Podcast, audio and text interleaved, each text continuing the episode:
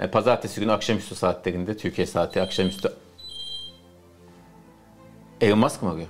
Elon Musk arıyor. Bir dakika. Ya biz evet Elon'la sık sık konuşuruz yani işte Mars'ta bir ortak rezidans projemiz falan var. Şu anda servetinizi hiçbir şekilde enflasyona karşı koruyamazsınız. Kimseye şuraya buraya yatırım yapın demiyorum.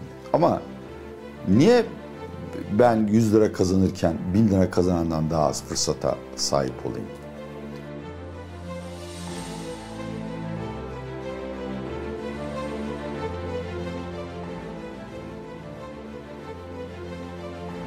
Bey merhaba, hoş geldiniz. Yeni bir yayında sizlerle birlikteyiz. Evet. Maalesef e, aramızdaki sorunlara rağmen ilişkimiz devam ediyor. Sorun nasıl bir sizden? Niye mutlu edemedik? Artık yani izleyicilere şikayet edeceğim. Kendi videolarımı seyrediyorum. Cabada hata benziyorum. Yani bu şekilde trafik almakta, para kazanmakta imkansız. Bir Instagram gibi falan Photoshop filtre falan kullanın da insana benzeyelim. Seyredenler kusmasın be kardeşim. Estağfurullah ama biz, bizim için bir sıkıntı yok. Biz sizi güzel görüyoruz her halinizde ama e, Utan- yine de arkadaşlarımız bu konuya ilgilenecek. Utandıralım. Şimdi Atiye Bey bu hafta e, size zor bir görev vereceğiz. Türkiye'de malumunuz çok yüksek bir enflasyon var. Bunu her yayında konuşuyoruz. E, bu tabii Türkiye'de hem de tasarruf sahiplerinin tasarrufunun erimesine yol açıyor. Çok kıvrak ve çok iyi hamleler yapılmadığı sürece. Bunu konuşacağız. E, hazırsanız başlayalım. Tabii ki. Şimdi bu- bugün konu- dediğimiz gibi Türkiye'de paramızın değerini nasıl koruyabiliriz bir vatandaş olarak? Küçük bir yatırımcıdan bahsediyoruz, orta ölçek yatırımcıdan bahsediyoruz. Ama bunu yaparken Türkiye'de borsa, altın, e, dolar konuşmayı tercih etmiyoruz. Çünkü bunu çok konuştuk. Biraz da yurt dışı piyasasına bakacağız, Amerika borsalarına bakacağız, FED'e bakacağız. E, önce şunu sorayım. E, paramız gerçekten eriyor mu? Eriyor. Yani para niçin kullanılıyor? Çünkü eskiden doğrudan mal takası yapardık. Sen ayakkabıcıydın, ben fırıncıydım. Ayakkabıyla fır, şey ekmeği değiştirirdik. Ee, paranın da aslında değeri satın alabildiği mallarla sınırlı. Diyelim ki 100 lira para kazanıyorum. Bununla 10 ekmek alıyorum. Aslında benim maaşım 10 ekmektir. Şimdi enflasyon yüzünden ekmek fiyatları yükseldi. Ee, ekmek fiyatı iki misline çıktığında benim maaşım artmadıysa, gelirim artmadıysa ben 5 ekmek alabileceğim. Dolayısıyla %50 fakirleştim. Servette de aynı sorun var. Yani servetinizde bir ekmek, ayakkabı, satın almak istediğiniz bir ev, araba veyahut da çocuğunuzun eğitimi olarak e, yeniden hesaplayabilirsiniz. Ve bütün bunların en temel kriteri de, bütün bunlardaki fiyat artışlarının Türkiye'deki en temel kriteri de enflasyon.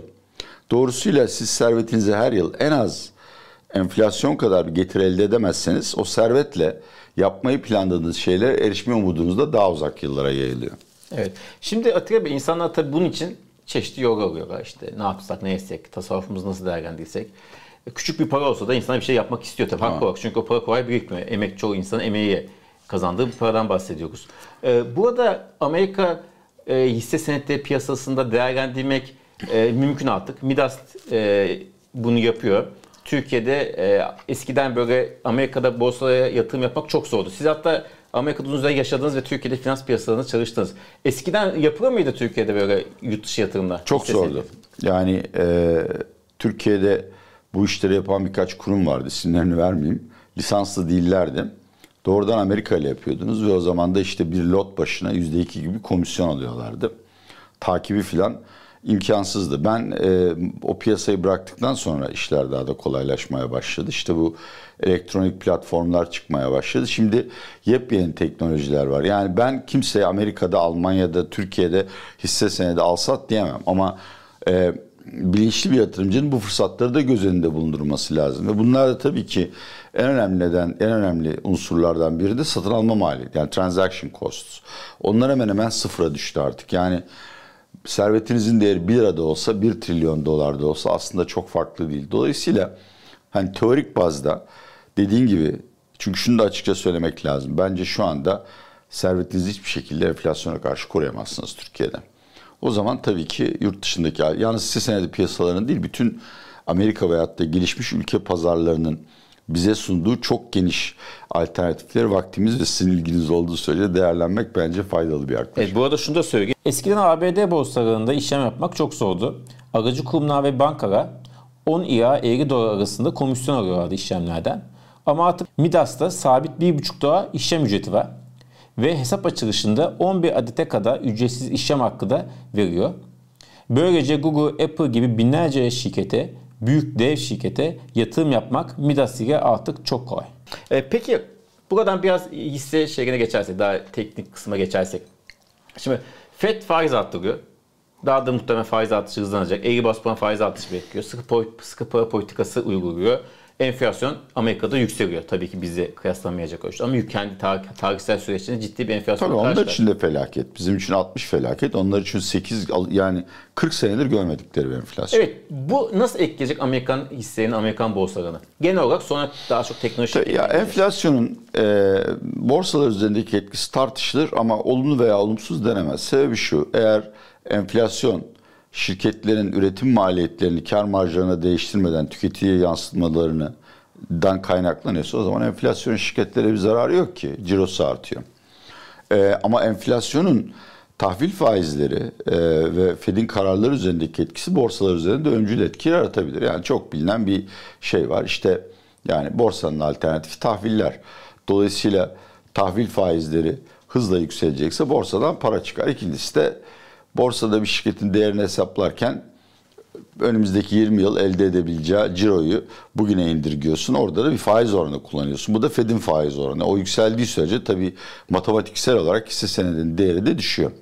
Şu anda zaten bu süreci görüyoruz. S&P yıl başından bu yana %10 düştü ve birkaç uzmanda, herkes değil ama birkaç uzmanda bir %20 daha aşağı doğru yolu var diyor.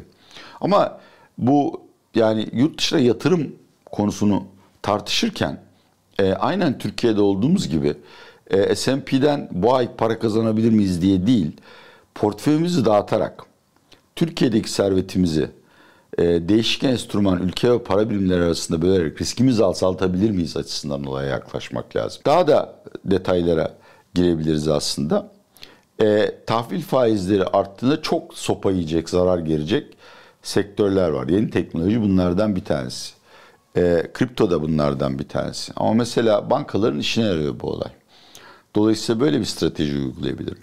Daha da önemlisi eğer e, yurt dışına yatırım birkaç ay içinde para kazanmak amacıyla değil sürekli olarak benim servet portföyümün bir bölümünü teşkil edeceğini düşünüyorsam o zaman iki tane cazip alternatif var. Hisse senetleri bazında. Bir, e, utility dedikleri onların elektrik ve diğer hizmetler dağıtım şirketleri. Çünkü Türkiye'deki gibi 4 milyon kişinin elektriği kesilmiyor Amerika'da. Kesilemiyor. Ve bunlar düzenli olarak bir gelir üretiyorlar. Devlet de bunların fiyatlarını devlet belirlerken makul bir sermaye kare oranı biçtiği için bunların hisse senetleri fazla değer kazanmaz ama sürekli olarak güzel temettü verirler. İkincisi Türkiye'de de başladığı gibi Amerika'da çok uzun temettü geçmişi olan ya her sene işte hisse başına belirli bir miktar dolar bazında e, temettü veren ya da bunun zaman içinde arttıran şirketler var. Onları alırım. E, belki S&P düşer, para kaybederim ama en azından ne diyeyim yani eğer e, portföyümde senede dolar bazında yüzde beş temettü üretecek şirketleri biriktirmişsem e, o zaman S&P'nin dalgalanmalarını aşarım ve her sene yüzde beş gibi gayet yüksek bir faiz elde etmiş olabilirim. Peki burada şunu soracağım. Teknoloji şirket dediniz biraz önce. Özellikle pandemiyle birlikte teknoloji şirketlerinin akıllanmaz bir yükselişi oldu. Ha. Amerikan borsalarında. Artık o işin sonuna geldik mi? En azından bir süre olsun. Yok yani teknoloji şimdi .com asla para kazanamayacak teknolojilere yapılan spekülatif bir yatırım balonunun patlamasıdır. Şu anda teknoloji dediğimiz, FANG dediğimiz şirketler falan bunlar karlı şirketler. Ama dediğim gibi değerlemeleri çok yüksek hale gelmiş. FED faiz arttığında ilk sopayı bunlar yiyor. Yoksa teknoloji şirketleri bence her zaman göz önünde bulundurulmalı ve belki de ikinci tire yani daha aşağıda değerlemeleri daha düşük teknoloji şirketlerine bakmaları. Şu anda teknolojiden de dediğim gibi işte 6-7 tane büyük medya platformu Netflix, Amazon falan konuşuluyor ama e, bunun altında e, sürekli hızla değişen teknoloji için yeni e, problemler çözen, yan ürünler üreten teknolojiler var. İşte tıp teknolojisi, bu e, AI, AI. AI ve ama aynı zamanda yani işte yeşile dönen ekonomide tarım. E, ve tarımda para kazanabilecek şirketler var. Bunları da göz önünde bulundurmalı. Ben Midas gibi platformları takdir ediyorum. Dediğim gibi ben her zaman bireysel yatırım yerine kurumsal yatırımları tercih ettim ama benim şahsi tercihim olur. Şu anda 100 dolarla parlak gördüğünüz startuplara yatırım yapabileceğiniz şeyler var platformlar var. Crowdfunding'in şeyleri bunlar, varyasyonları. Dün tesadüfen birini seyrettim. Amerika'nın en itibarlı emlak projelerinde size 100, 100 dolarlık pay satıyor. Bizim GMO'lar gibi. Ve ekran üzerinden satıyor. Dolayısıyla tabii ki biraz bilgisi ve bilinci olanların e, bunları kullanması e, alım satım maliyetlerini yani işlem masraflarını azalttığı için çok daha karlı bir hale geliyor. Evet burada şey de söylemek lazım. O Senin başta belirttiniz. E, Midas da öyle e, bir şirket. Onu da söyleyeyim izleyeceğimize. Hem Türkiye'den hem de Amerika'dan kurumlar tarafında onaylanmış. İşte Türkiye'de SPK, Am- Amerika'da karşılıklı kurum. O tarafından onaylanmış ve denetim halinde olan bir e, platform. Onu da söylemek lazım. Sonuçta, sonuçta bir sürü bu konuda hani denetimsiz veya Ha. merdiven altı iş yapan yer de var. Onu da söyleyelim. Şu uyarıyı da yapmakta fayda var. Bunlara merdiven altı diyorlar. Hala maalesef e, bunların e, Türk web sitelerine reklam vermeleri engellenemedi. Alanları suçlamıyorum. Google veriyor bazen. Evet, otomatik. Ama kesinlikle kesinlikle e, SPK sertifikalı ve Türkiye temsilcisi bulunmayan kurumlarla işlem yapmayın. Ha, yani o kurum son derece meşru ve itibarlı bile olsa bir ihtilaf çözme yönteminiz yoktur. Devam edelim. Bu, bunu bir şey bir halk görevi olarak yapın bize böyle. kamu spotu gibi. Evet, evet. Peki teknoloji şirketleri dedik, medya şirketleri, yeni teknoloji ve medya karışık şirketlerinden bahsetmişken Twitter'da değinmeden olmaz. E, Pazartesi günü akşamüstü saatlerinde, Türkiye saati akşamüstü Elon Musk mı arıyor? Elon Musk arıyor. Bir dakika ya. Vallahi ne gün kardeşim ya. Kusura bakma. Elon Musk neydi size? Elon Musk mıydı ya? Elon Musk geldi. Ya biz evet Elon'la sık sık konuşuruz yani işte Mars'ta bir ortak rezidans projemiz falan var. O yüzden Tabii Türk var. olarak e, inşaat sektörünün Tabii, tabii. doğuştan bir inşaatçısınız. E işte o yani bir şeyci, inovatör. Ben inşaat konularında biliyorsun Türkiye'nin sayılı uzmanlarından. TOKİ'de de birkaç arkadaş. ya Son- yapmayın. Beni, bak bir kere bu kapıyı açtın beni susturamıyorsun. O yüzden. Peki Elon Musk'a sordunuz mu neden almış Twitter'a 44 milyar dolar? Ya sordum çeşitli sebepleri var. Bir abi diyor burası diyor çok kötü yönetiliyor diyor. Yani monetize edemiyorlar ellerindeki platformu. Ben gelirsem buradan çok daha büyük para çıkartırım diyor. Ulan dedim bırak bizi yeme yani 20 yıldır burada beraberiz biz. Abi diyor büyüyemiyoruz diyor. Yani elimizdeki fonları e, karlı bir şekilde yatırımlara döndüremiyoruz. Hissedara da iade etmek istemiyoruz. Onun için ne yapalım gidip başka şeyler harcıyoruz. e, bu Amerika'da çok ciddi bir sorun. E, yani istenen şirketin organik büyümesidir hisse başına karın. Ama bunu beceremeyen patronlar iki şey yaparlar. Bir, temettü veyahut da hisse geri alım vasıtasıyla parayı hissedara iade ederler. E, bu çok zararlı bir şey. Çünkü borsanın suni olarak yükselmesine neden oluyor. İkincisi de sizin şirketiniz büyümüyorsa sizden daha hızlı büyüyen bir şirketi satın alıp holding haline gelirsiniz. Ortalama hisse başı kazanç oranınızı yükseltirsiniz. Dedim Elon sen böyle bir şeyler yapıyorsun. Amerika'nın tabii büyüklüğü falan bir kenara beni asıl şey yapan, cezbeden iki noktası var. Bir, denetim kurumunun olaya yaklaşımı. Denetim kurumu diyor ki e, benden izin almak zorunda değilsin. Sen yanlış bir şey yaparsan ben seni zaten durdururum ya da regüle ederim diyor. Bizde tam tersi. Ve bu yüzden de mali inovasyonu gerçekleştiremiyoruz. İkincisi de finansal teknolojinin çok verimli bir şekilde kullanılmasıyla sürekli yeni enstrümanlar üretilmesi. Tabii bu da Türkiye'de olmuyor. Sebebi de şu çünkü bu yeni enstrümanların yarısı batacak. Ben ilk batacak enstrümanı da söyleyeyim. Spekler. Yani açık çek dedikleri adamın biri çıkıyor işte. LeBron Jones. Ciddi söylüyorum. Beyoncé. Bana 500 milyon dolar verin sormayayım ben bununla yatırım yapacağım diyor. Millet de yatırıyor. Bunlar fad dediğimiz moda şeklinde yatırımlar. Ha bunların da zararı var.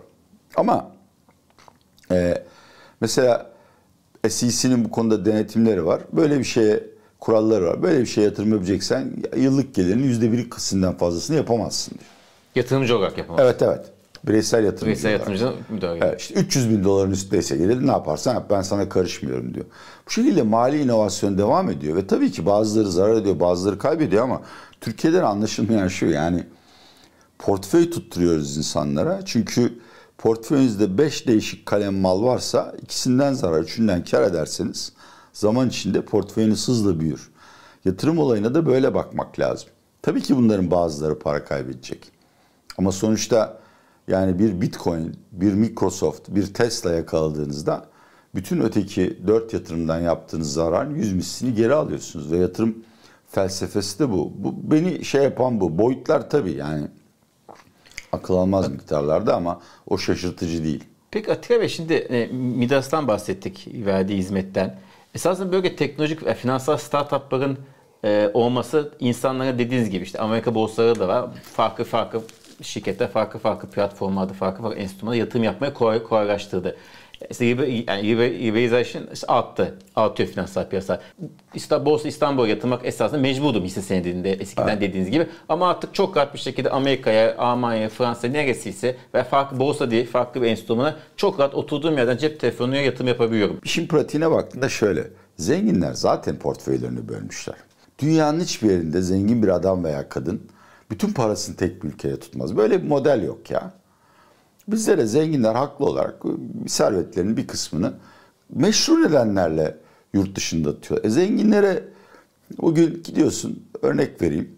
Çünkü ben de denedim. Bir miktar yurt dışına yatırım yapayım dedim. Gittim bir özel şeye private banking'e. Tabii çok ilgilendiler. Kaç milyon dolarınız var? bir milyon dolar altında müşteri kabul etmiyorlar. Ben dedim dört arkadaşım daha var onları da şimdi beraber konuşuyor. E şimdi burada bir haksızlık yani. Danaya girer gibi şey girdiniz ya yani. Dediğim gibi kimseye danaya girer gibi iki kişi daha olsaydık yedi kişi yatırıma girecektik orada ortalama. Şimdi kimseye şuraya buraya yatırım yapın demiyorum. Ama niye ben 100 lira kazanırken 1000 lira kazanandan daha az fırsata sahip olayım? Dolayısıyla bu anlamda ben bunları fevkalade yararlı buluyorum. Parayı Türkiye'de tutmak istiyorsan Türkiye'yi cazip bir yer haline getir. İnsanların para kaçırmasını engelleme yoluyla değil, Türkiye'de daha fazla kazanacaksın hissini onlara kazandırarak bu işi becermek lazım. Evet kesinlikle.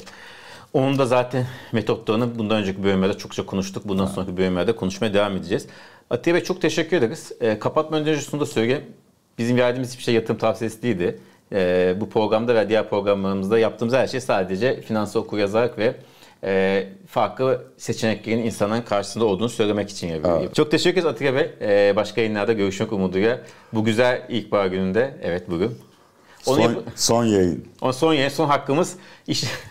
İşte o zaman şöyle diyelim hafta, e, hafta sonu ise tekrar konuşalım. Videoyu beğenirseniz devam ediyoruz. Beğenmezseniz de devam ediyoruz. Teşekkür ederiz. Çok sağ olun.